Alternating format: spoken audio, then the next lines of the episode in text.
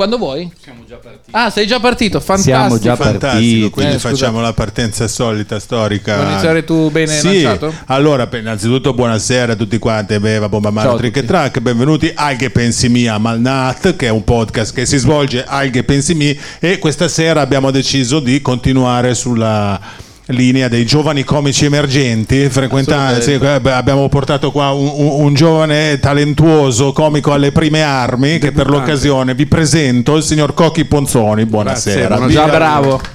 Un debuttante, un Sì, debuttante. sì, alle, vero. alle prime armi certo. Infatti vediamo come la sarà cava col microfono e poi decideremo. Adesso, adesso io mi sembra di sentire la mia voce che ritorna, quindi dovrebbe essere Sì. tutto a È posto, tutto no? giusto. Ottimo. Fantastico. E quindi grazie di essere venuto. Gra- Ah, grazie mille. Grazie a voi dell'invito. Grazie tu. Vorrei sapere cosa, cosa volete sapere da me. ma così faremo Ma guarda, io mi sono due- curiosità varie Avete delle domande, Sì. delle cose da Tantissime domande. fare? Scusate, ma eh, perché se io dovessi parlare e raccontare tutto quello che ho da dire, Mhm. potremmo star qui settimana. eh, Ma il mio obiettivo si avvicina molto a questo. Ah, cioè, sì? Immagino che questa sia la puntata in cui le nostre voci si sentiranno di meno e si vedrà più bene. possibile la nostra nuca perché staremo così in No, no, adorazione. ma io, io preferisco che parliate anche voi così vi conosco un po', perché io purtroppo non vi conosco ancora, ma per la prima volta vedo il vostro viso interessante, lui eh, mio di- faccione. con, un- con un'aria francese, di- sei, sei, um, sì, sì, sei, D'Artagnan. un, sei un tipo da Rive Gauche di una volta, hai capito? Sì, veramente. E tu invece sei più sulla- sul bello, bello dannato Eh. che, che in cabaret eh, fa stragi, insomma. Comunque... Vi ho già inquadrato, adesso possiamo andare avanti. Bellissimo. Quindi come stai? La prima domanda rituale è come stai? Io sto bene per fortuna e spero di stare bene ancora nei prossimi dieci anni, spero di, perché più di tanto non, non- non vorrei andare avanti. Ecco, io- mi basterebbero dieci anni ancora. Mazza. Facciamo anche 11 per Ma- me. Anche 11. Anche no. 11. Vabbè, comunque sto bene per adesso. eh, eh, riesco a camminare, giro, vado al cinema, a teatro quando si può, quando ci lasciano entrare. eh, guardo la televisione, corro ogni tanto, faccio quelle del corsetto, mica tanto, Mhm. il corsettino e così. E poi ho una figlia giovane che fa l'osteopata, poi ho un figlioccio che è laggiù, che Non lo conosciamo, è un altro giovane di belle speranze, quindi diciamo che la mia vita è abbastanza ricca e, e felice. Sereno direi. Sereno, serenissimo, sì. Quindi figlio osteopata non paghi le cure, le visite, quelle Io robe lì. per fortuna a una certa età la figlia osteopata, osteopata Mm, sì, osteopata. comincia, comincia a fare comodo Eh beh sì, Beh, io per fortuna non ho, non ho problemi di, di quel genere lì, ma guarda un po'. Beh, infatti. E quindi non posso neanche approfittarne. Quindi, cioè, Io- per, me me, lo- per me è un di più, insomma, ecco, una figlia osteopata. Beh, per il lo- momento, poi non si sa mai, eh. Ma- ma- Certo. beh, finché poi ti serve l'osteopata, tutto sommato va ancora Certo, bene, voglio certamente, dire. certamente, certamente. Io mi ero segnato la battutina quella di Mike Bongiorno con Alberto Sì? Sordi. Cosa dice? E in cui c'era, se non mi sbaglio, Alberto Sordi intervistato da Mike Bongiorno, Mm. eh, in cui lui aveva già la copertina, no? perché le gambe non gli andavano più molto Ah. bene. E c'era Mike Bongiorno che diceva: Però vedi, Alberto, io ti avevo detto fai sport, che arrivata a una certa età funziona. Sì. E Sordi gli risponde: Sai com'è? A una certa età o ti prende le gambe o ti prende la testa. A me ha preso le gambe. ci sono quei Eh secondi di silenzio di Bongiorno. Che...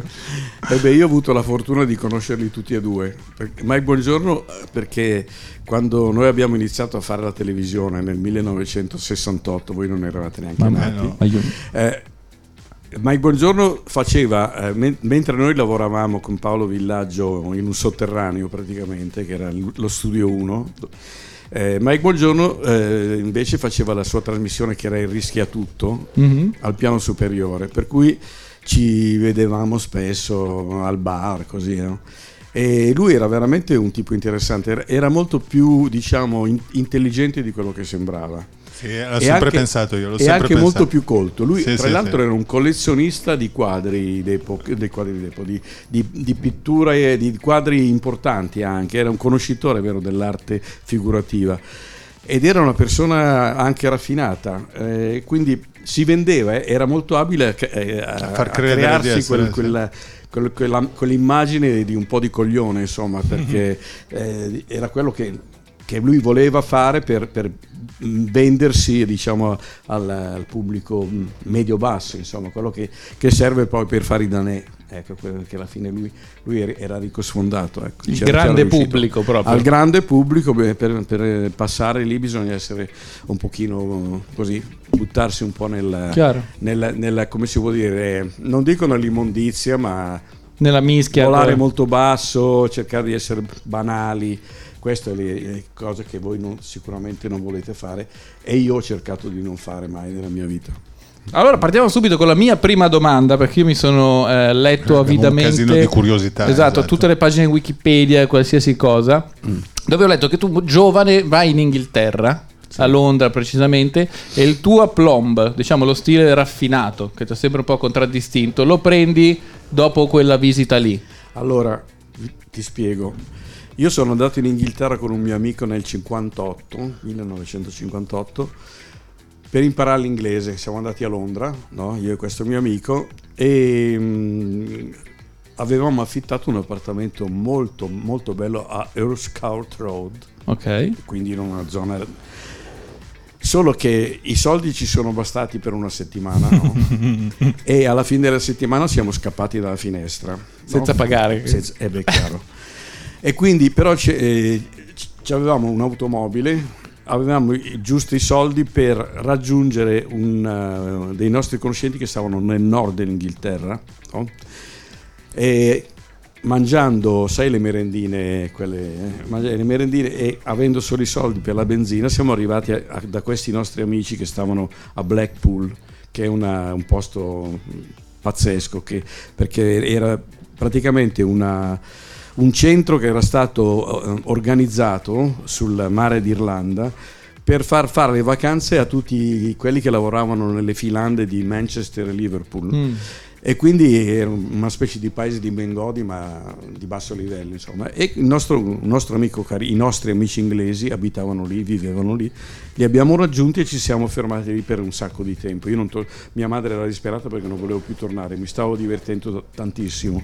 Età? E 18? 18 anni. Grazie. e praticamente vivendo lì eh, io ho avuto modo di conoscere diciamo, i comici anche perché il mio amico inglese il mio amico Tony Febland eh, conosceva perché era un, un artista pure lui eh, conosceva un sacco di comici conosceva per esempio un certo Jonathan Routh che è stato quello che ha inventato inventato dico Candid Camera.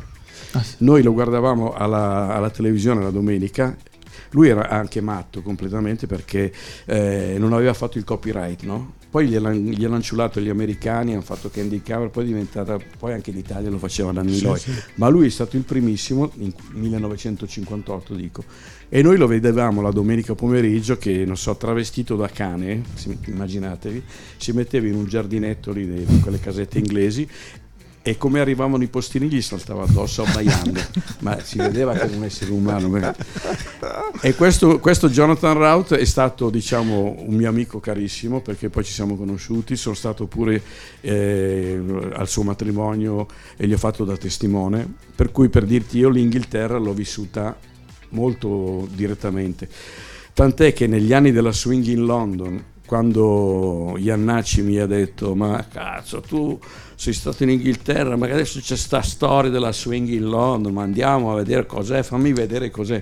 E ho detto, vabbè, andiamo. Allora siamo partiti con la, con la macchina di, di, Renato, che era una, una, come si chiamano, una macchinetta, una, una um, Austin, mm-hmm. Austin, eh, Austin Cooper. Eh? Ok Abbiamo, abbiamo, aspettato che Iannacci, tornasse da Pompei perché stava là con... è arrivato in macchina a Milano, no?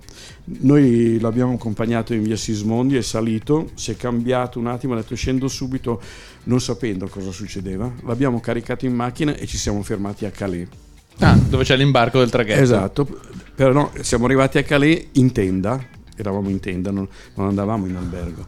Abbiamo messo la tenda a Calais, no? c'era l'acqua che, che, veniva trasversale così, una, un tempo di merda. Orizzontale, così, ecco, presente. E praticamente poi abbiamo preso il traghetto da Calais a Dover e c'era il mare Forza 4, tutti che vomitavano, no? Enzo che voleva fare le fotografie a quelli che vomitavano e io ho detto guarda Enzo se, se poi c'aveva queste macchine di, de, dell'epoca no? Gli ho detto guarda che se, perché lui si voleva togliere il rullino della macchina e si era coperto, gli ho detto guarda che se ti copri con la, con la, la, la testa, se ti copri gli occhi, guarda che poi vomiti anche tu. Ma no, che cazzo me ne frega. Ha cominciato oh, a un certo punto anche lui si è messo a vomitare. Comunque per farla e quindi breve... si è fatto una foto da solo. Sì, sì, si è fatto un selfie. Esatto. Appunto. Poi la cosa bella è che, che, con la tenda sempre siamo andati a Londra, ma dove abbiamo messo la tenda?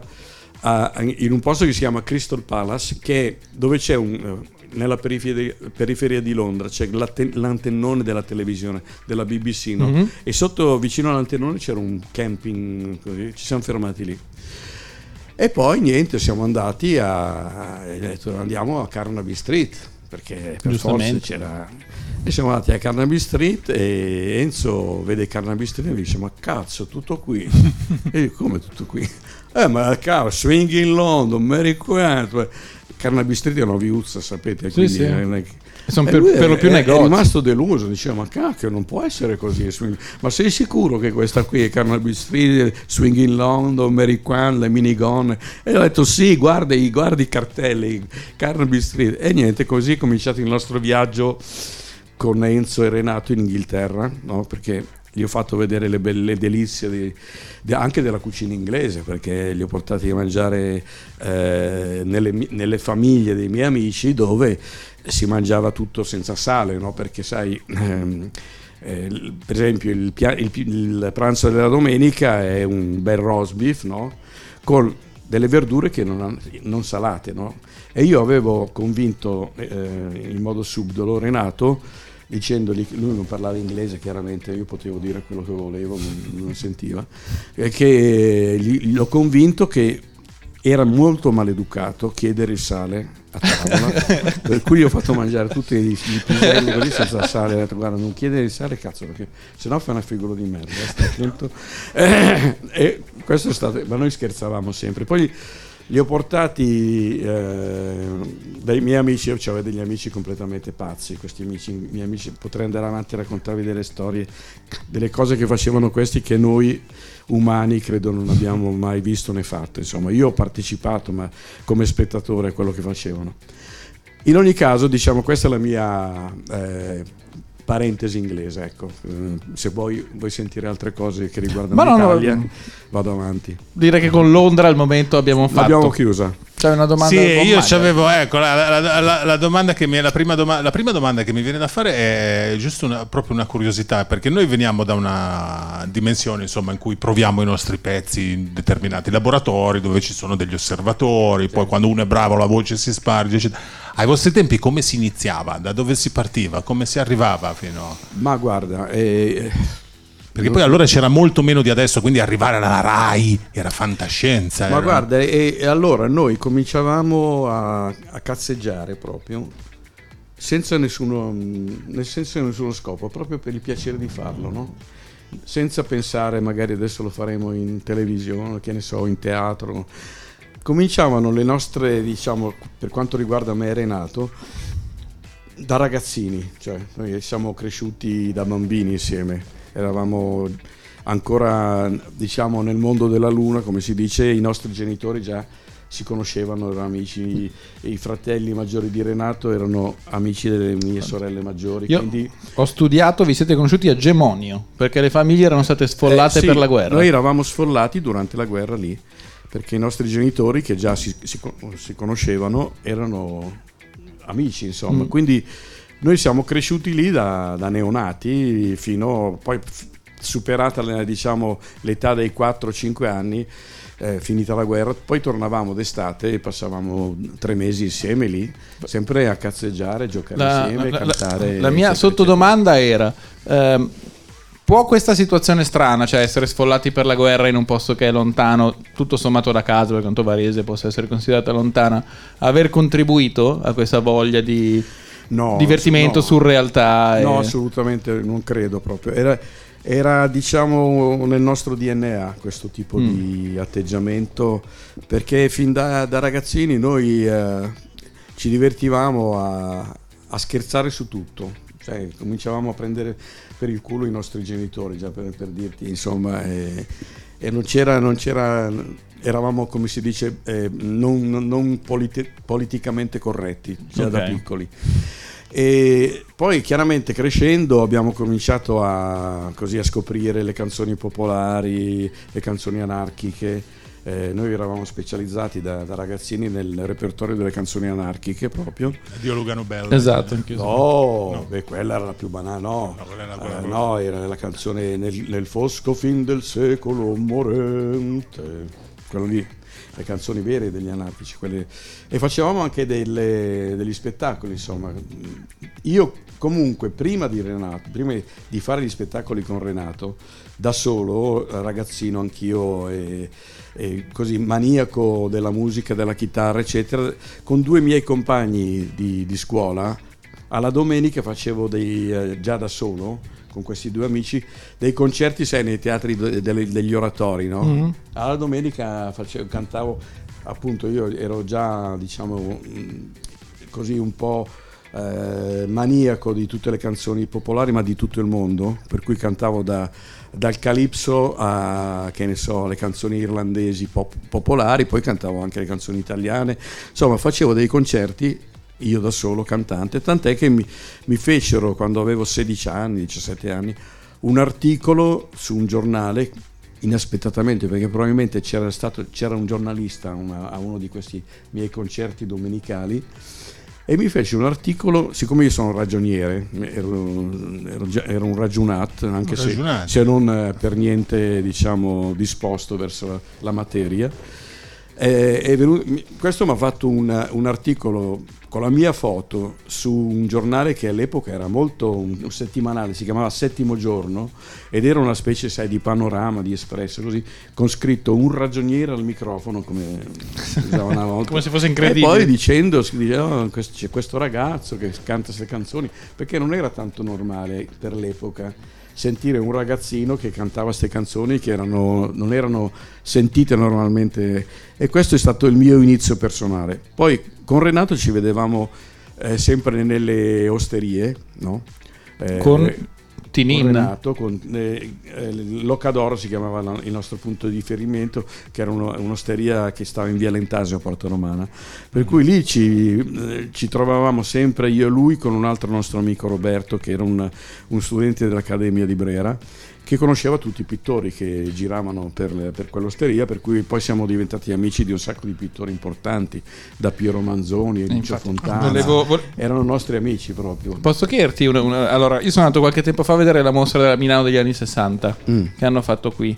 E c'era il curatore che ha, ha- ha- non so se l'hai vista, ha dedicato anche una parte piccola Sì, al sì. cabaret, al Cabo 41 TD Mantegazza e tutta quella Cap parte lì. 64. Eh, scusami, esatto, 64. E mh, aveva raccontato l'aneddoto di tu e Renato Sì. che eri accompagnati a casa Fontana Io? eh, e, e Renato lui non cercava di regalarvi un quadro No, che re- tu hai eh, rifiutato. Allora ti spiego. Fon- eh, Lucio Fontana, che tra l'altro era, una- era un uomo simpaticissimo, parlava solo milanese, non parlava italiano, parlava in dialetto. Sì, anche io ho sentito proprio. tante storie su Eh? Lucio Fontana. Ho sentito tante storie di Lucio su Allora, Lucio Fontana veniva a vederci in caba- al Cap 64 e non aveva la macchina. E io avevo una vecchia 500 scassata e lo accompagnavo a casa. E lui, più di una volta quando lo accompagnavo, eh, scendeva e diceva dai, del succhetto d'un quader. Eh, solo che io no, eh, ero giovane, eh, così eh, inibito, così mi sembrava di approfittare, non ho mai avuto il coraggio. Le dicevo no, no, grazie Lucio, un'altra volta, così insomma, non sono mai andato. Poi eh, due o tre anni fa ero a New York e ho visto sul New York Times che avevano battuto un suo quadro a 23 milioni di dollari. Eh, ho detto, non è possibile, 23 milioni di dollari. Io sentito quadretto quando, così, era, eh, non un quando quadrone. era già fermato, una sera ero al bar Giamaica e ha preso la giacca di uno e gli ha detto cosa costa questa? Mille lire? Tra, gli ha fatto un taglio, adesso costa 30 milioni. Ah beh, lo poteva Ma era, era un buon bicchiere Fontana.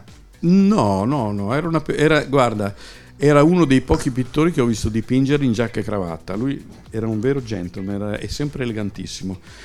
Invece eh, Piero Manzoni era un caro amico veramente e, e io sono stato il primo credo, a vedere la sua merda d'artista in scatola. Mm. no? Piero Manzoni è un genio, secondo me. Quella Sì, era sì. satira pura, veramente. Era- la, la era- merda d'artista. Era sì. matto, un matto- Sì, al, al- al Museo dell'Arte Moderna Allora- c'è un quadro, c'è una- un tubo suo, con su- sopra scritto qui, su questo tubo c'è un rotolo di 19 metri con una linea tracciata dal maestro Manzoni. Ecco, quella- quelle linee lì l'abbiamo aiutato io e Renato a farle molte volte perché lui aveva bisogno di qual- lui girava il rotolo però aveva bisogno di qualcuno che tenesse il pennarello no? Delle trollate belle allora buone. io, io e Renato più di una volta l'abbiamo aiutato a fare poi lui aveva a, a parte che ti dicevo il- la merda la sua merda artista alla regia di avvicinare un pelo il microfono. Sì, ecco. ok. la sua merda artist, no? La- eh, credo di essere stato il primo a vederla perché eravamo sempre in questa osteria che si chiamava Loca d'Oro di cui parlavo. Io ero appena tornato dall'Inghilterra e ero molto orgoglioso, mi ero comprato un gilet 6 di quelli da, da caccia alla volpe, quelli gialli con i quadrettini così. No? Lui è arrivato, mi ricordo, mi ha guarda cosa ho fatto, gli ho fatto vedere sta scatoletta, dico che cazzo è sta roba? Eh, questa è la mia merda, merda d'artista in scatola. Gli ho detto, ma sei scemo, che cazzo fai? Eh, questo qui intanto gliela mando a Khrushchev, gliela mandata veramente. Gliela- Gliela mandata a Khrushchev e poi mi ha guardato e mi ha detto, ma che cazzo sei vestito? Sembri troppo Gigio. E ho detto, ma vaffanculo. Questo è stato il nostro incontro dell'epoca. Sì, però anche la merda d'artista è una genialata, una, era- trolla- era- una presa vabbè. per i fondelli gigante. E, e anche quella io l'ho persa perché avrei potuto avere anche quella, costa costa Adesso co- 150.000 sì, euro. Sì, sì, sì, costa era vuota. patrimonio. Ma non la mettiamo sul, sul dena- vile denaro, perché- chissà- però io però- ho questi ricordi Ma meravigliosi. c'era dentro la merda veramente? Ma io ho, ho indagato detto, un eh. attimo, mi sembra che ci sia dentro marmellata. Ah, Perché io avevo letto che quando è stata battuta l'asta per la prima volta, il compratore subito ha ha aperto cioè, ehm, l'antiquario, so, il collezionista subito ha l'ha aperto per vedere se c'è veramente dentro la No, famosa merda. credo, no? non credo che fosse quello. Comunque eh, con Piero veramente ci, ci siamo visti. Lui aveva, per dirti cosa, siccome lui era scannato, anche se era di una famiglia nobile, quindi di una famiglia molto benestante, lui aveva praticamente snobbato completamente il suo passato di, di nobiltà, perché era anche nobile di, di origine e viveva come, non dico come un barbone, ma poco ci mancava perché stava in via Fiorichiari in un appartamento, Mm. un appartamento, in una stanza senza riscaldamento, dove è morto peraltro. E niente, lui per diciamo sbarcare il lunario, per dirvi che tipo era, no? per esempio veniva la notte in, questo, in questa osteria con una pergamena arrotolata, no? E diciamo verso le due di notte ehm, venivano in questa osteria a cenare o, o quelli che, finì, che, che avevano- che erano stati a teatro a ballare oppure le mignotte col, col loro protettore eccetera. Quindi andava da, da vedeva una coppietta che secondo lui aveva qualche crisma di ricchezza eh, così da- all'apparenza. Andava lì dalla signora e le diceva guardi signora io sono un artista quindi ho un grande senso estetico se lei eh, me lo permette io le potrei eh, dare un diploma di culo artistico no?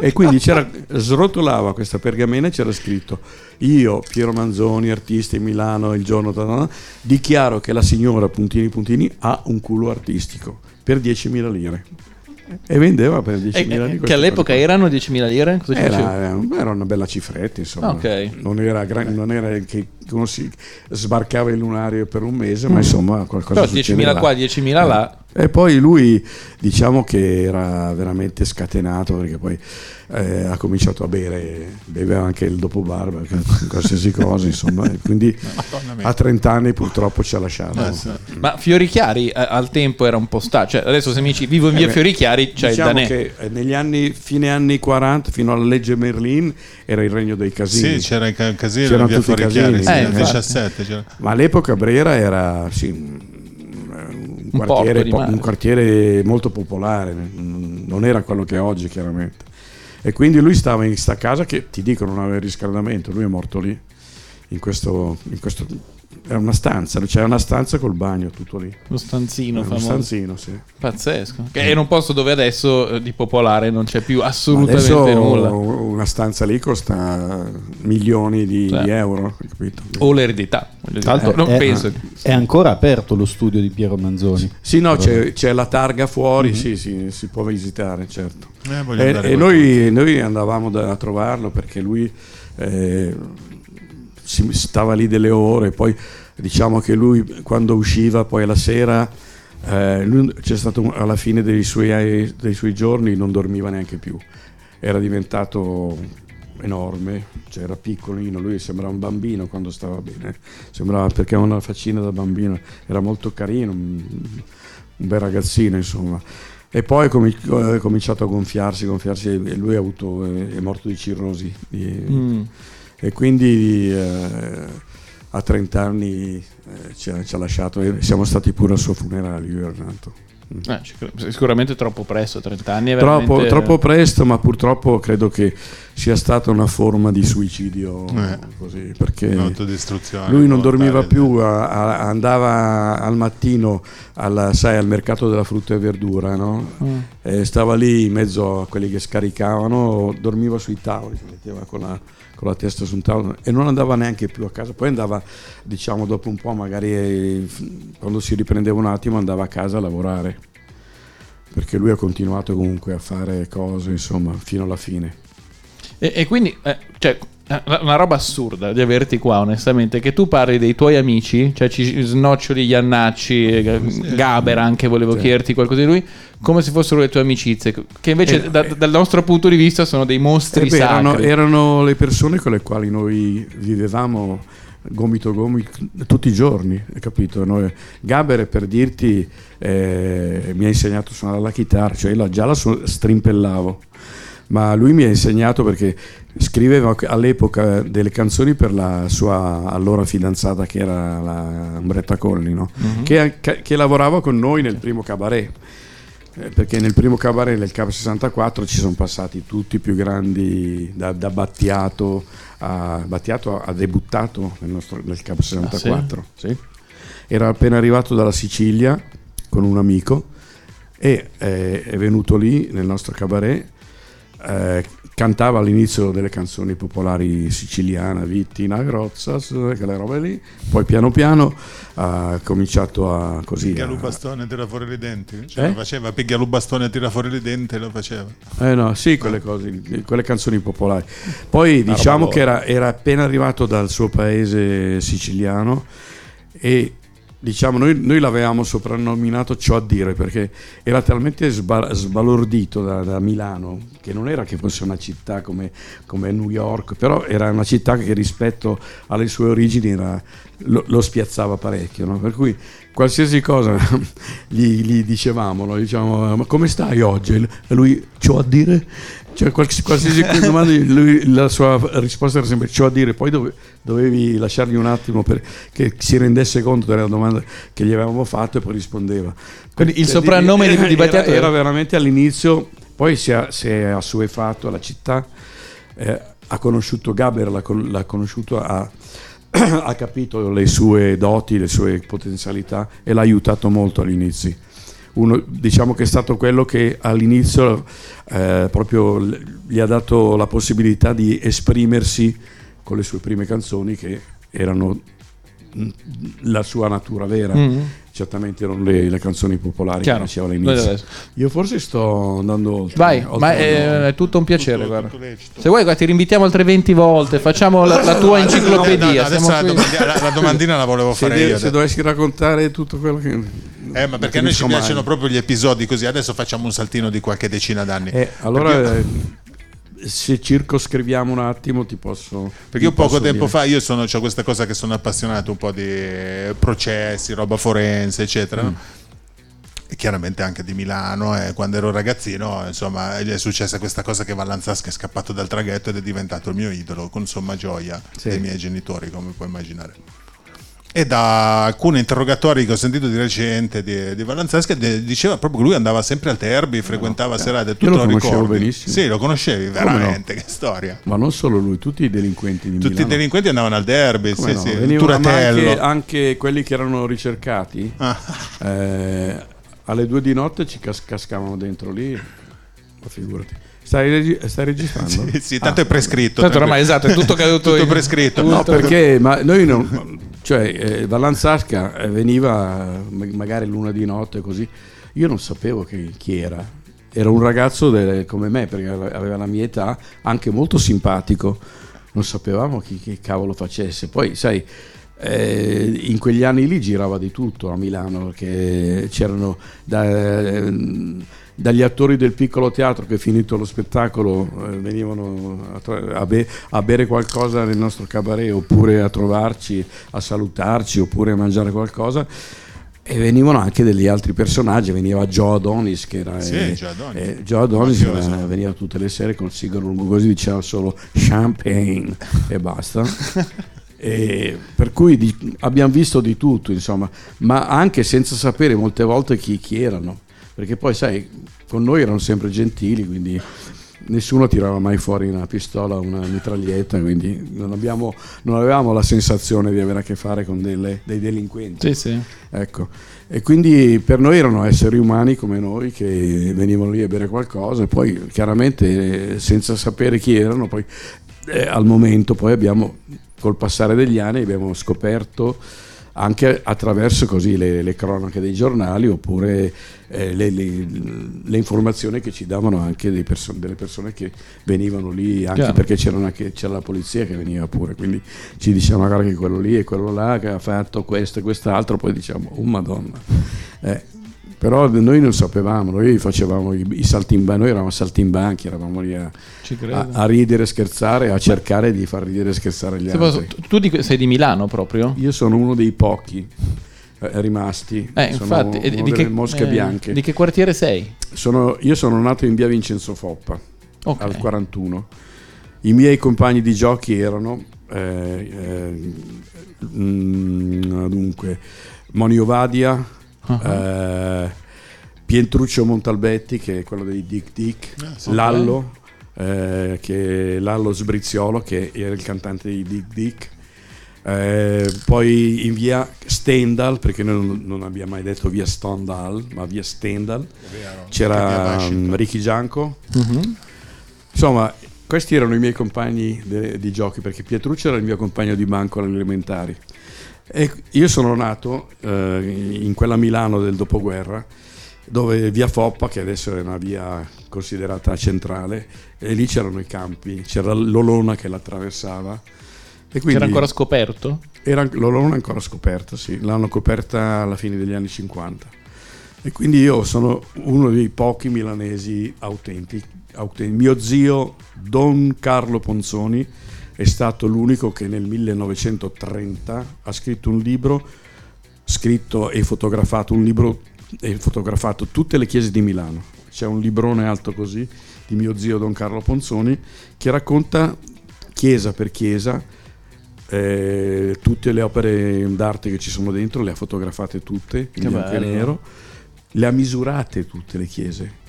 Voi, voi dovreste vedere che capolavoro è sto libro. Stupendo. Ce, l'ho ce ne ho una copia io, una c'era l'Arcivescovado, un'altra alla biblioteca, la libreria Sormani. Insomma, questo era mio zio. Poi mio nonno Arturo Canta- Cattaneo, eh, perché mia mamma si chiamava Cattaneo di cognome. Ma della famiglia di Carlo Cattaneo? No, Ok. era Cattaneo però è un nome milanese. Ah, ok, tradizionale. ok. E mio nonno era un cantante lirico e aveva cantato, mi diceva quando ero bambino che ho avuto modo di conoscerlo, aveva cantato ai funerali di Verdi addirittura, ti immagini? Eh, esatto. Sempre il 904, no? È Verdi, 1908. 108 credo. Mio nonno era, nato, era del 1870 e qualcosa, è morto che io avevo 12 anni più o meno, insomma, anni, fine anni 40. E poi per, per dirti come sono milanese, mia mamma parlava solo dialetto. Sì, una nonna che parlava Eh. solo dialetto. Anche mio nonno. La Shura Cattaneo la parlava Dumà milanese, capito? Quindi io so- veramente ho le- delle radici molto, molto forti. eh. Ma è, è all'inizio, quando ti sei conosciuto con Renato, così, cioè i pezzi, nel senso le canzoni, lo, facevate in milanese, visto che era un giro di osteria, si faceva già tutto Ma in italiano? Diciamo che non, non sempre, però diciamo che le- uno dei primi pezzi che abbiamo fatto, che era una canzone milanese popolare, dove la- l'avevamo un po', come si può dire, resa comica sta canzone, che era comunque comica nella, nella- nella sua sostanza perché era- si chiamava Il Portafeuille Uh-huh. ed era uno che raccontava eh, che, che gli avevano ciullato il portafoglio sul tram e poi raccontava tutto quello che c'era dentro nel portafoglio, delle cazzate allucinanti. insomma. E mentre Renato cantava la storia, diceva, perché lui di- raccontava, non mi ricordo bene la- la- il testo, ma diceva l'altra mattina sono stato in via larga per ritirare i ritratti che va fa. Ecco che lì il padrone che mi guarda mi tiri fuori da ne per pagare, poi c'è per i ritratti, fu su un feuille, poggi sul banco e il me portafeuille, po- eh, eh, adesso non mi ricordo più, insomma gli ciulano il portafoglio e comincia a raccontare e io, io, in base a quello che lui diceva eh, gli dicevo bravo Pirla eh. ah che come te sei te sei proprio ferma va a cagare capisci tu un cazzo cioè, gli commentavo praticamente tutta la, la filastrocca di Renato Sulla spalla, che, sì. gli- sì, li facevo da spalla cioè ridevano sulle mie battute però non sulle- eh, sulla canzone capito per cui Sul il contrasto. gioco, il gioco non era proprio quella della spalla eh, e, del, e del comico, insomma, non- e noi non siamo mai stati È eh, vero. comico e spalla, siamo sempre, se- ci siamo sempre integrati, nel senso che ehm, eravamo forse, se possiamo definirli così in modo vago, l'Augusto e il clown bianco. Nel senso che io ero quello che partiva per la tangente e diceva delle robe senza senso, apparentemente. E Renato invece era più terreno, nel senso che lui era il battutista, quello che eh, diciamo eh, era più diretto rispetto al pubblico, ma, e io invece andavo via per la tangente, perché eh, dicevo delle, co- delle cose senza senso veramente e, e mi divertivo molto per quello. Il mio divertimento iniziale era proprio vedere la gente con gli occhi sbarrati. Sbalorditi. Sì. E- era una forma di masochismo. Ma infatti eh. a- avevo letto sempre durante lo studio pomeridiano, prima di trovarci, che questa cosa era stata anche poco comp- compresa in Rai, che giudicavano villaggio troppo aggressivo e voi non noi, eh, comprensibili. sì, infatti, perché c'erano Rick e Gian che, che erano insieme a noi in questa avventura televisiva che facevano diciamo, un repertorio da avanspettacolo, non so, quindi chiaramente era molto più facile. E noi invece che però, avendo questo diciamo, linguaggio surreale, piacevamo agli intellettuali perché i nostri sostenitori erano Marcello Marchesi, Umberto Eco, eh, Danie- eh, Raffaele Crovi, cioè erano quelli che ci, ci sostenevano. E poi abbiamo avuto la fortuna di sapere poi da- attraverso canali eh, non so bene di quale, di quale motivo, di quale, di quale livello che eh, per dirti Agnelli ci amava da morire eh, sì amava mo- noi e Villaggio eh. Mhm. per cui eh, diceva che alle 5, siccome era alle 5 del pomeriggio la trasmissione la domenica cioè che lasciava la mazza da golf in un angolo per andare a vedere le nostre trasmissioni Wow. e questo ci ha concesso di andare avanti, perché ci- grazie a loro, perché il- eh, i funzionari di- venivano da Roma a dirci ma non potete fare delle cose più facili come Mm. E noi diciamo guarda, sappiamo Però- fare solo questo. Se telefona l'avvocato, voglio dire, E anche è a chiaro, Roma. no? l'avvocato non è che telefonava, però loro lo sapevano.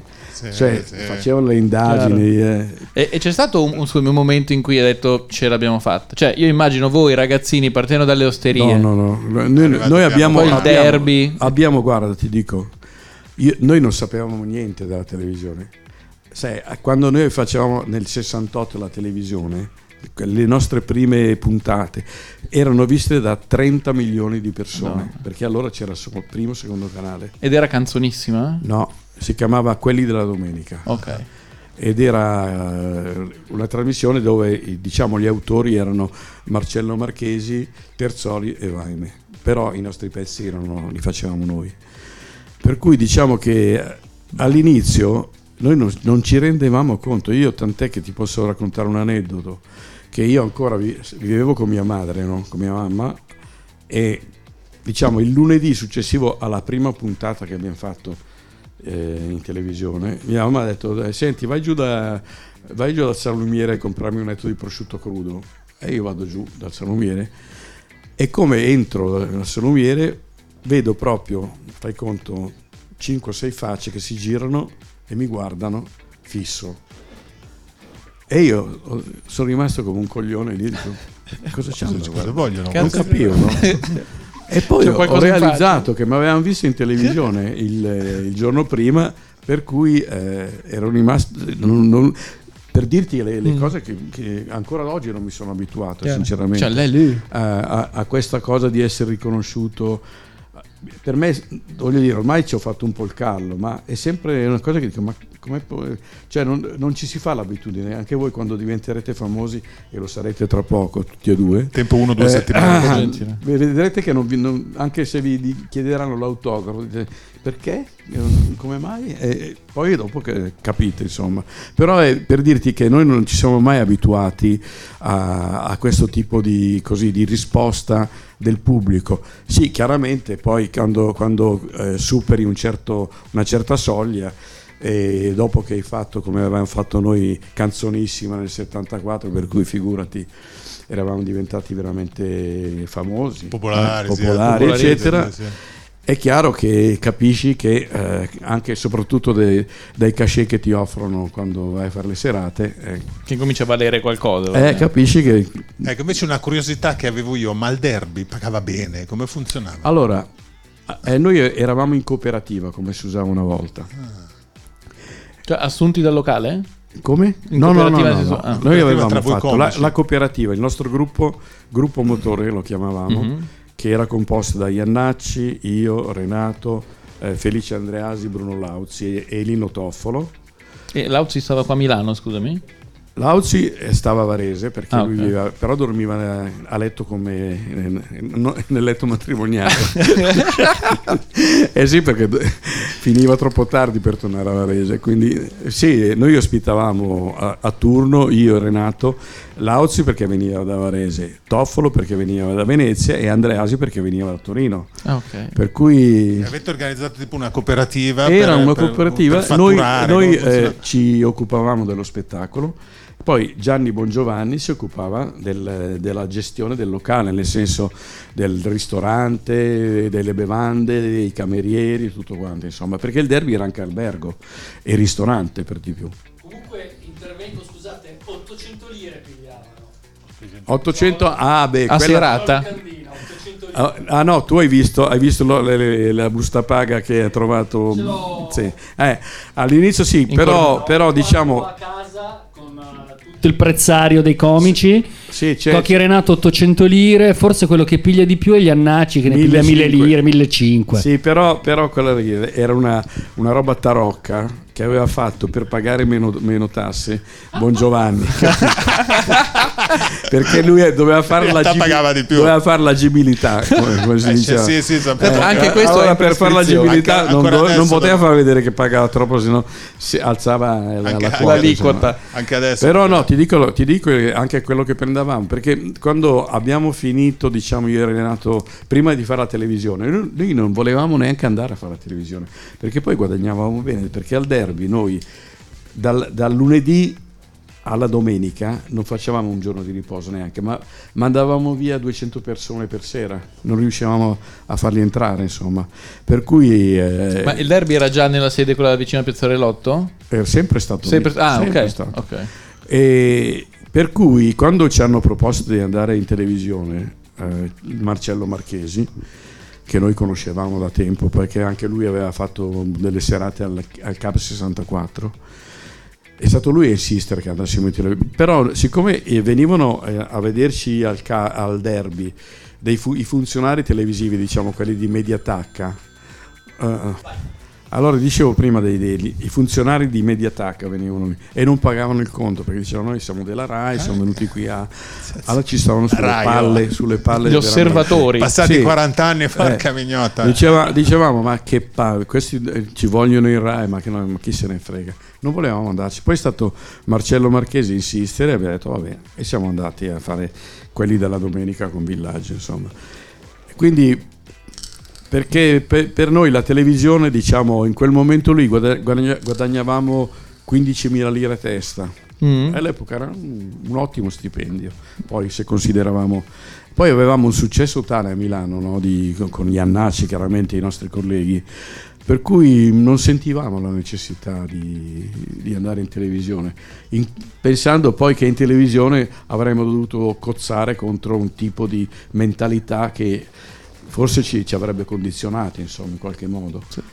Poi gra- grazie al fatto che invece Marcello Marchesi, persona di grande talento, di grande intelligenza, ci ha, ci ha detto che no, state tranquilli, che venite a fare le vostre cose, non vi preoccupate, noi siamo andati a fare E- quello che volevamo. E, e com'è stato trovarsi lì? Cioè, eh, sempre per il discorso che dicevo prima, avere di fianco Villaggio, non so, Walter Chiario, magari personaggi Beh, del Villaggio- genere, ti rendi conto che stai facendo qualcosa Villaggio di importante? era, era- era messo come noi, era, era un debuttante. Noi era- abbiamo debuttato allo stesso modo praticamente perché Villaggio era stato scoperto a Roma da Maurizio Costanzo in un cabaret che si chiamava 7x8 se- perché era piccolo, 7 metri per 8 proprio. E anche lui veniva dal cabaret, era un, un- egregio sconosciuto, anche lui come noi, diciamo, per il grande pubblico. Per cui noi ci siamo trovati come diciamo dei eh, neofiti della televisione, però con un grande, dire, con una grande indifferenza rispetto a quelli che potevano essere i risultati. Noi ci siamo buttati allo sbaraglio, come abbiamo sempre fatto d'altronde, e come ha fatto anche Villaggio, perché anche lui ha avuto il coraggio di esprimersi totalmente per Ah, quello sì. che, Beh, il, che- cioè, il dottor Kramer che ha iniziato Kranz, un team. Kranz. Eh, sì, scusa, eh, raga, l'emozione. Io sono impallando Il dottor Kranz, ma lui Kranz. trattava male le vecchiette, figurati, diceva lei, lei, è, una vec- lei è una vecchia, se ne vada, delle cose, delle cose così. Va bene. E- e da qui- e noi parlavamo della gallina e facevamo degli, degli strani balletti e la gente ci guardava un po' così. E Io ho sentito un mio amico che eh, abbiamo parlato poco tempo fa che ricordava Paolo Villaggio che diceva che lui una volta l'aveva incontrato per la strada a Roma e gli ha chiesto ma lei è il signor Paolo Villaggio e lui gli ha risposto no sono fratello gemello non mi rompete i coglioni Ah sì, Beh, perché lui aveva un fratello Sì, gemello. però era- non ci del assomigliava per era niente. molto molto geloso. Sì, sì, però ho visto era che non si assomigliava a niente. fisico nucleare eh, che insegnava alla, All'università. alla normale di Pisa. Quindi Ah, la normale. Era un genio veramente. E lui era molto, molto Sì, iniziava, invidioso del iniziava le lezioni dicendo mio fratello vi ha fatto ridere io vi farò piangere e da qua c'è la mia sotto sotto domanda, perché ho visto che ti sei candidato col partito radicale. Sì, all'epoca eh, io E ho sta- visto che anche Villaggio si era candidato con una cosa comunque Beh, era popolare. l'epoca in cui ci- si cercava. Io ero molto amico di Loris Fortuna, purtroppo morto prematuramente, che è quello che ha fatto in modo che ci- in Italia ci, ci- ci sia il divorzio, insomma. E I radicali all'epoca stavano per fare questa legge, per cercare di fare questa legge sulle, sulle droghe, eh, diciamo leggere, eh, e renderle eh, così Fruibili. dice, fru- fruibili. E allora per quel motivo io ho- mi sono candidato con i radicali, addirittura fa- facevo il telegiornale a Teleroma 56 per i radicali, io vivevo a. Roma all'epoca. Ma quei radicali perché era l'unico partito, un movimento nel quale pot- ti, senti- cioè, ti, ti Mi sentivo, rappresentava. mi diciamo. sentivo coinvolto anche perché avevo degli amici, c'era Salvatore Samperi che era un altro che faceva parte del gruppo, conoscevo Pannella, mi sembrava che fosse il momento di, di- di, oltre l'aborto e la, la legge sull'aborto portare avanti anche queste leggi sulle droghe, perché noi sapevamo benissimo che, che la libere- liberalizzare le droghe avrebbe diciamo, comunque cercato di, di togliere le mafie Mhm. e, e le camorre da, eh, di mezzo, insomma, cosa Chiaro. che poi chiaramente No, non è mai accaduto. non è mai accaduto. Però visto da fuori, uno che inizia con le canzoni anarchiche, capito? Poi si candida col partito radicale, eh, sembra un po' il giusto Sì, no, sfogo cer- di- di, di un tipo Poi di dopo, animo. Come, come si sono schierati con Berlusconi, io gli ho detto Ecco, ah, ciao. bye bye, arrivederci, Sì, sì. grazie. Infatti- sì ma loro sono sempre stati nascostamente liberali eh, Sì, eh, liberali, però, eh, di- di alcune battaglie era- io le condividevo per quel motivo Sì. che mi sono. Perché io, eh, ti ripeto, Loris Fortuna addirittura stava cercando di, di- di- all'epoca, prima di morire, di fare una legge sulla, sulla morte Assistita. Sì, sì. assistita, insomma. Quando ero Già ragazzo io, tutti quelli che votavano liberale, tutti i miei amici che votavano radicale, erano persone che dicevano sì, ma io sono di mentalità aperta, però mi stanno sul cazzo i comunisti. No, io non. Io, io, uh, Però eh, no, all'inizio era molto io diverso. facevo anche eh, dichiarazione di voto sull'unità. Sì, sì. E me la sai che me le faceva perché io dicevo fa- fai tu perché scrivi meglio di me. Umberto Simonetta. Uh-huh. Sapete chi era Umberto Simonetta? No, mi viene in mente Eh, via Cicco Simonetta. ma- Eh, Umberto Simonetta è- era un, un grande scrittore che ha scritto di Milano. Leggetevi il romanzo Tirar Mattina Mm. perché è quello che ha scritto la- le canzoni di Gaber, le ha scritte lui. Uh-huh. Il Cerrutigino, eh, il Barbiere, Champagne. Mhm. Umberto Simonetta era un, grande scrittore che è un gra- un grande commediografo pure perché ha scritto delle commedie molto belle. E che stavo dicendo? Non adesso non mi ricordo più. Partito radicale. Partito radicale, eh, diciamo, no, io, io all'epoca, quando il Partito Comunista era quello che, che era, Che c'era ancora. che- quello che contava qualcosa, io eh, votavo per, per il Partito Comunista. Quindi non, eh, diciamo che il mio essere radicale eh, aveva radici di altro genere, non Sì, ero sì, di quella... Sì, Matteo, io parlo non degli ero anni un repu- 90. eh, repubblicano. Sì, sì. Io, io sto parlando degli anni eh, 60-70. Eh, c'era la io andavo, Bonino io che andavo a veniva- fare il Festival dell'Unità con Renato, andavamo a, a fare, a cantare, a fare gli Che spettacoli. bello. Io mi ricordo del Festival dell'Unità, io ho vissuto le ultime alla fine edizioni, la cosa più bella era il panino comunista, lardo sì. e cipolla. Ah, e sì. basta, ed era forse il più buon panino che abbia mai È mangiato nella veramente mia beh, lardo è, è una bontà. Ma facciamo un salto a bomba ai giorni nostri. Da, eh, come posso dire, eroe della comicità italiana, nonché fondatore di una certa vena, cosa ti piace adesso? C'è qualcosa che ti diverte? Cosa, che Ah, fai? mi piace Robin Consiglio. Bravissimo. Eh, Se fosse qui glielo diremmo. Eh, lo so, purtroppo non- in questo momento non c'è, ma poi mi piacciono tanti comici nuovi. Eh, io ho un amico, per esempio, che sta a Roma, che è un matto completo, che si chiama Vicis Domini di... eh, Ah, Nicola. fa- Nicola, lo conosci? Certo, bravissimo Eh Nicola. un più fuori di testa di quello chi c'è? Sì, sì, secondo- sì. Ecco. Sì, Visionario. molto Ma lei- particolare, lui, sì, è molto particolare, è è molto teatrale. sì. e è molto diciamo trasgressivo anche lei, il che per il momento mi sembra una cosa buona perché ce ne sono pochi che sono veramente così coraggiosi anche di proporsi anche in modo sgradevole perché lui fa anche- Sì, in sì. scena fa schifo È molto animale. sì, è una, è una- è specie di bestia non A me ricorda Cinico TV un pochettino. ti sì, è- che- Sì. esatto Beh, la pancia E è quella. infatti, eh. infatti era geniale Cinico TV. Sì, per sì, me, Eh, sì. ecco, per, per me eh, lui è uno che, che ha delle, delle- delle doti per poter, diciamo, scalfire un attimo il perbenismo imperante. Poi diciamo, io non conosco eh, sinceramente, poi ultimamente non ho avuto modo di, di frequentare i cabaret, i locali, eccetera. Poi conosco tutto il gruppo eh, di cui fa parte, adesso non- mi sembra che mi conosce per quello lì. Il Sembra Robin Consiglio, I ci assomiglia. Democomica, per esempio, eh, trovo che siano Sì, io ho geniali. iniziato con loro, sì, sì. Eh, David, eh, figlio di, di Rossi, di Paolo, è un altro che, cioè quel gruppo lì, sono veramente eh, molto molto creativi, ecco, voglio dire. Ma poi ce ne, ce ne saranno tanti che non conosco, immagino. Beh, qua facciamo una seratina ogni Eh, mercoledì a vedere, appena non- riprendiamo. Certo, eh, Purtroppo non li certo, conosco, sempre quindi benvenutissimo, verrò, verrò a vedervi. E poi No, io invece ce avevo una bella curiosità da chiedere se ci raccontava un po' di storielle perché forse voi non lo sapete, Mm. ma qui qualcuno ha recitato nel Marchese del Grillo. Sì, Ah, sì. guarda, ecco, vi posso dire una cosa interessante su quel- quell'operazione lì. Pensa che Monicelli, che era un mio grande amico, no? perché vivevamo a Roma eh, nel quartiere Monti, tutti e due, mangiavamo sempre nella stessa trattoria, eccetera, Dimmi qua. mi offre di fare il Marchese del Grillo, che dovevano essere quattro puntate per la, Ah. per la RAI. per la Eh, sarebbe stato più bello secondo me, quattro puntate Esatto. per la Rai. Solo che eh, infatti il personaggio che io ho fatto poi il cameo perché nel, nel film No, è- una bella eh, parte, comunque, sì, comunque, no, eh, doveva essere sviluppato su quattro puntate perché era questo anarchico tra, tra virgolette stranamente aveva- aveva offerto a me eh, di fare l'anarchico che aveva questa maina parlante alla quale insegnava tutti i canti anarchici eccetera insomma che nel- nel- nell'arco delle quattro puntate aveva una, sua, un suo svolgersi completo, insomma.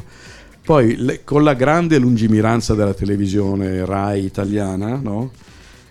Han- gli hanno offerto, lui aveva offerto queste quattro puntate con Alberto Sordi, un cast della Madonna, e chiaramente Monicelli, che era uno che se gli eh, uno fumino proprio, che se gli dicevano qualcosa che non, non gli andava bene, gli avranno offerto magari una tangente, che ne so, qualcosa del genere, li ha mandati bella- bellamente a, a quel paese. Per cui da quella- dalle quattro puntate ne ha, fatto, ne ha fatto un film. E allora mi ha chiesto, mi ha detto, ok, guarda, purtroppo con questa storia qui il film si è ridotto, ma lo fai lo stesso? E io ho detto, ma figurati, certamente. Poi Sordi lo conoscevo già, avevo avuto un'esperienza precedente, quindi per me è stata comunque un, un grande momento di eh, così ho avuto modo di, di- di stare ancora con, Vi con siete sordi. resi conto che sarebbe diventato un cult quando è uscito? Eh, sa- No. stavo per chiederlo io questa cosa. no, non è vero. Cioè, quando sei lì, sei tu, Monicelli, sordi, così, ti rendi conto che dici. Sta "Mm, facendo magari non è che roba facciamo la grossa." storia, però quello che facciamo qua abbiamo delle Ma belle guarda, teste. quando, quando- quando lavori non è che ti, ti rendi conto di quello che stai facendo, soprattutto nel cinema, perché nel cinema sai, eh, Sei lontano dal noi pubblico, attori eh. contiamo, sì, ma mica tanto, contiamo perché magari facciamo bene il nostro personaggio, ma quelli che contano veramente sono il regista e i montatori, quelli che lo montano Mm. il film. Per cui al momento in cui tu stai lavorando non ti rendi conto. Sì, leggi la sceneggiatura, capisci che, che è interessante, importante, ben scritta, eccetera, però non puoi prevedere diciamo, quello su- che succederà. Chiaro. E montatori eroi invisibili, tra l'altro. Sì. non c'è mai un Beh, uno dei più grandi montatori era il fratello di Mastroianni, Ruggero Mastroianni. Mm. Era- all'epoca era considerato il meglio che c'era sulla piazza proprio. Mm, Quindi, beh, insomma, per dire che quando, quando Sarebbe stato molto meglio in una serie di quattro puntate. Il Sì, Marchese Grillo perché- avrebbe ma- sviluppato i personaggi molto, molto, molto meglio. Avrebbe avuto la Esatto, possibilità di era, tante era- gag. era stata scritta proprio in quattro puntate. Chissà quanta roba pensa. hanno dovuto tagliare, Eh, quanta roba stupenda. Sì, Sì, tante, sì, tante- tanti aneddoti anche, perché sai, era, il Marchese del Grillo, del Grillo era un, per- un personaggio che fa parte della tradizione ro- romana proprio, quindi aveva un sacco di storie, di, di aneddoti, eccetera. Purtroppo è rimasto quello che, che è rimasto, insomma, ecco. E rimpiangi, domandone, visto che siamo alla fine, manca più o meno 5 minuti alla fine. Mm. Rimpiangi l'aver trovato, diciamo, Renato, aver fatto tutto in coppia? Cioè, avresti voluto fare qualcosa anche da solo? No, poi ho fatto da solo un sacco di roba. No, quando noi eh, diciamo, perché la- nostra diciamo separazione è avvenuta, cosa che tanti pensano, ah, hanno litigato, queste cose qui. Ma no, perché ci hanno offerto contemporaneamente due film diversi. Cioè a Renato hanno offerto Per amare Ophelia, eh, che è un film che ha avuto un gran successo commerciale, e, io- e a me la Tuada mi ha offerto di fare Cuore di cane, che non ha avuto un gran successo commerciale se non eh, di critica e per- eccetera Tra intenditori, diciamo. Perché noi non, non- ci avevano offerto varie volte di fare la coppia cinematografica no? Eh, avevo fare- letto questo, tipo Franco e Ciccio. Eh, esatto e noi non volevamo assolutamente Però farlo. milanesi, Eh, sì. sì non volevamo proprio farlo e quindi abbiamo preso un po' la palla al balzo lui ha fatto quello- poi lui ha, ha avuto diciamo un sacco di eh, di offerte all'inizio, poi ha fatto addirittura una casa di produzione Renato, per Mhm. cui era coinvolto anche eh, personalmente nella produzione dei film. Io invece poi ho approfittato di, ho fatto un sacco di film anch'io, diciamo anche come partecipazione, ho, fatto, ho lavorato con Dino Risi, con Giorgio Capitani, ho fatto anche tanti film e episodi, poi abbiamo fatto insieme un film che secondo me sarebbe da rivalutare, che era Sturmtruppen, Sì. Stavo per dirtelo. che era Io l'ho visto. quello era veramente un bel film. E comunque... È solo poi- Kacken Melden Pischen. Sì, esatto. Bellissimo. Comunque poi diciamo che io poi avevo, avevo sempre il pallino, ho sempre avuto il pallino di fare il teatro di prosa fin da, da piccolo perché quando avevo 14 anni io facevo parte della compagnia dell'Angelicum che allora era un teatro, Mhm. c'è il teatro Angelicum che adesso è chiuso, non so cosa c'è e ero, ero in questa compagnia di dilettanti da, da ragazzino. Poi eh, nel 72 abbiamo fatto una- un'esperienza al Festival di Spoleto facendo una commedia di Flaiano, la conversazione continuamente interrotta, ma io ho sempre avuto il pallino di fare il teatro di prosa proprio e quando ho avuto l'occasione di eh, iniziare a, fare questo lavoro qua, di, di- veramente di calcare le scene e fare l'attore di prosa, ho approfittato al volo perché eh, a me è una cosa che mi interessava proprio di fare. E quindi io per vent'anni ho fatto eh, lo scavalcamontagne proprio, ma con, un grande, con grande libidine, mi piaceva proprio Eh, sì, sì. girare l'Italia, ho lavorato col Teatro Stabile dell'Aquila, col Teatro Stabile de- della Calabria, eh, ho lavorato con lo Stabile di Torino, ho lavorato con tanti registi bravissimi, come Ugo Gregoretti, eccetera. E quindi diciamo che ho fatto per vent'anni più o meno il teatro di prosa, tant'è che quando eh, eh, diciamo mi capitava di, di vedere qualcuno che mi guardava con gli occhi sbarrati in varie situazioni eh, diciamo private, no? molte volte rimanevo un pochino così, eh, è capitato una volta che stavo a Trieste a lavorare a Trieste, ho lavorato per quattro anni a Trieste con un teatro locale ero in un grande magazzino e vedo una commessa che mi guarda, no? però ero abbastanza abituato a che mi guardassero, magari pensando è lui, non è lui, sai che le cose lì. Come la petti. Però questa aveva talmente gli occhi sbarrati no? che io sono avvicinato e ho detto scusi, era una commessa lì. Ho detto ma perché mi guarda con gli occhi così sbarrati, cosa, cosa c'è? E mi fa, scusi tanto ma io pensavo che lei fosse morto. e non mi vedeva più in televisione e questo aneddoto l'ho, racco- l'ho raccontato a Paolo Rossi no? Che ci ha fatto la battuta. Eh, che mi presentava così insomma Sì, mi ricordo che diceva guardate Ponzoni a colori. eh, esatto Cosa sì. ha fatto Gesù Cristo? Cosa Sì, ha fatto Berlusconi? esatto, cosa ha eh, fatto Cocchi esatto Ponzoni? perché eh, effettivamente ero sparito o quasi Dalla dalla, trasmissione dalla televisione e, e lì era come morire Dobbiamo rifermarci un secondo che stoppiamo e riavviamo un attimo la camera? Possiamo andare ancora? Ok, fantastico. Scusate, Vabbè, allora- finiamo se volete Ah, ok, ho capito. Eh, ma io non, non mi fermerei più, Va guarda, bene. devo dirtelo assolutamente. Eh, Guarda, l'ultima roba, allora, un- una cosa che nessuno Sai che sa. ho un'ultima domanda. Tu che vai. c'eri eh, rispetto a noi mortali che abbiamo solo avuto la fortuna di osservare le cose, che- c'è un, un aneddoto, una situazione, un, un retroscena, tipo questo del Marchese del Grillo che detto che in realtà era un- doveva essere uno sceneggiato in quattro puntate. ma guarda se dovessi raccontare aneddoti ne sono 3000 ce ne avrei beh una cosa che era successa veramente che ero rimasto senza parole sinceramente una volta a un festival dell'unità a Torino no? Eh, prima di noi c'era Fausto Amodei che non so se sapete chi era era un, eh, un cantante che cantava solo canzoni politiche e dopo di- e- e- eravamo su questo palco grandissimo palco e dietro di noi c'era una grandissima eh, bandiera con falce e martello no? che era tenuta da, da dei fili di nylon a un certo punto finisce Fausto Modei la sua canzo- le sue canzoni e ci presentano ecco voi Cocchi e Renato. Eh, e Renato entra, entro anch'io e inciampo su un filo di nylon e dietro di me la bandiera con faccia crolla. Crolla. Veramente siamo guardati Renato Cocchi e Renato hanno battuto il È comunismo. la fine del comunismo. La fine del comunismo. Porca puttana, non sapevo più cosa E io ho, de- ho detto soltanto non l'ho fatto apposta. e poi abbiamo cominciato a fare il nostro numerino. Questa è una cosa che mi, che mi ricordo perché ce l'ho. ho l'angoscia che mi è venuta. È no, la mia curiosità fatto. invece è questa.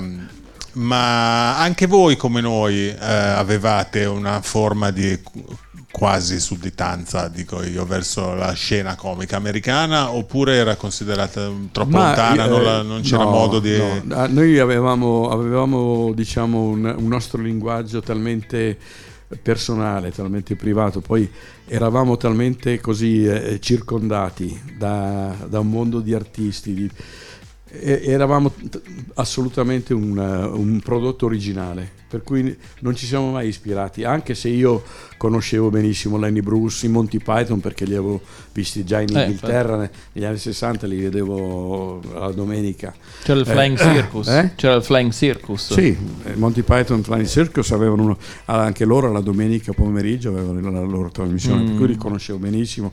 Poi i miei amici inglesi erano di natura eh, con, con quel tipo di humor. Magari io forse ho assorbito un pochino di quel linguaggio lì personalmente poi io magari l'ho trasferito ma anche inconsapevolmente.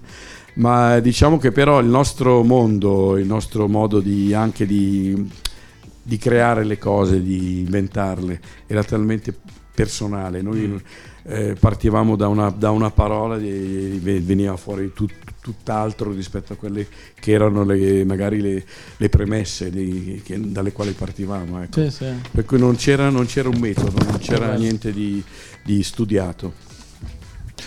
Eh, che dire, Do- dobbiamo solo obbligarti a prometterci che tornerai prima o poi. qualche- Se ti va, Sì, perché vieni anche a vedere le nostre belle serate che ci sono tanti Così comici promettenti. vi vedrò in azione. Sì. Assolutamente, assolut- e non bene. sarà un'emozione esibirsi davanti a. Aspetta, da No. settembre Ma comunque è- sicuramente io- ripartiremo. noi ci siamo dovuti esibire davanti a per- perché venivano a vederci da Roma, immaginatevi a Manfredi, Sordi, eh, venivano la, Ver- la Ver- Ilina Vermüller, arri- venivano da. Roma apposta perché sa- avevano sentito di questo cabaret.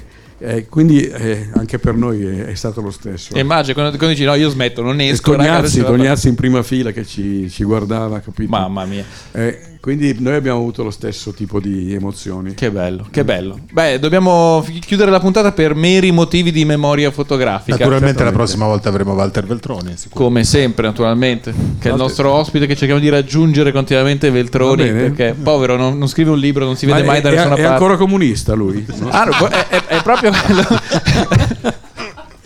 E mi sembra la miglior chiusa del mondo. sembra la miglior- Quindi Giorgio Magri, io sono Edoardo Conforto, eh, l'emozionatissimo Edoardo Conforto, il medico Cocchi Cocchi Ponzoni, Ponzoni. che è stato con noi. Grazie mille a tutti Grazie quanti. mille veramente. Ci Grazie a Robin. Scheller per avercelo portato. Grazie a Robin diciamo. Scheller H, H consiglio, dipende Sì. da- dall'identità che usa. E Franzo Turi in regia, grazie al Game SMI, grazie mille Cocchi, è stato Prego, prego. meraviglioso. Ciao a tutti.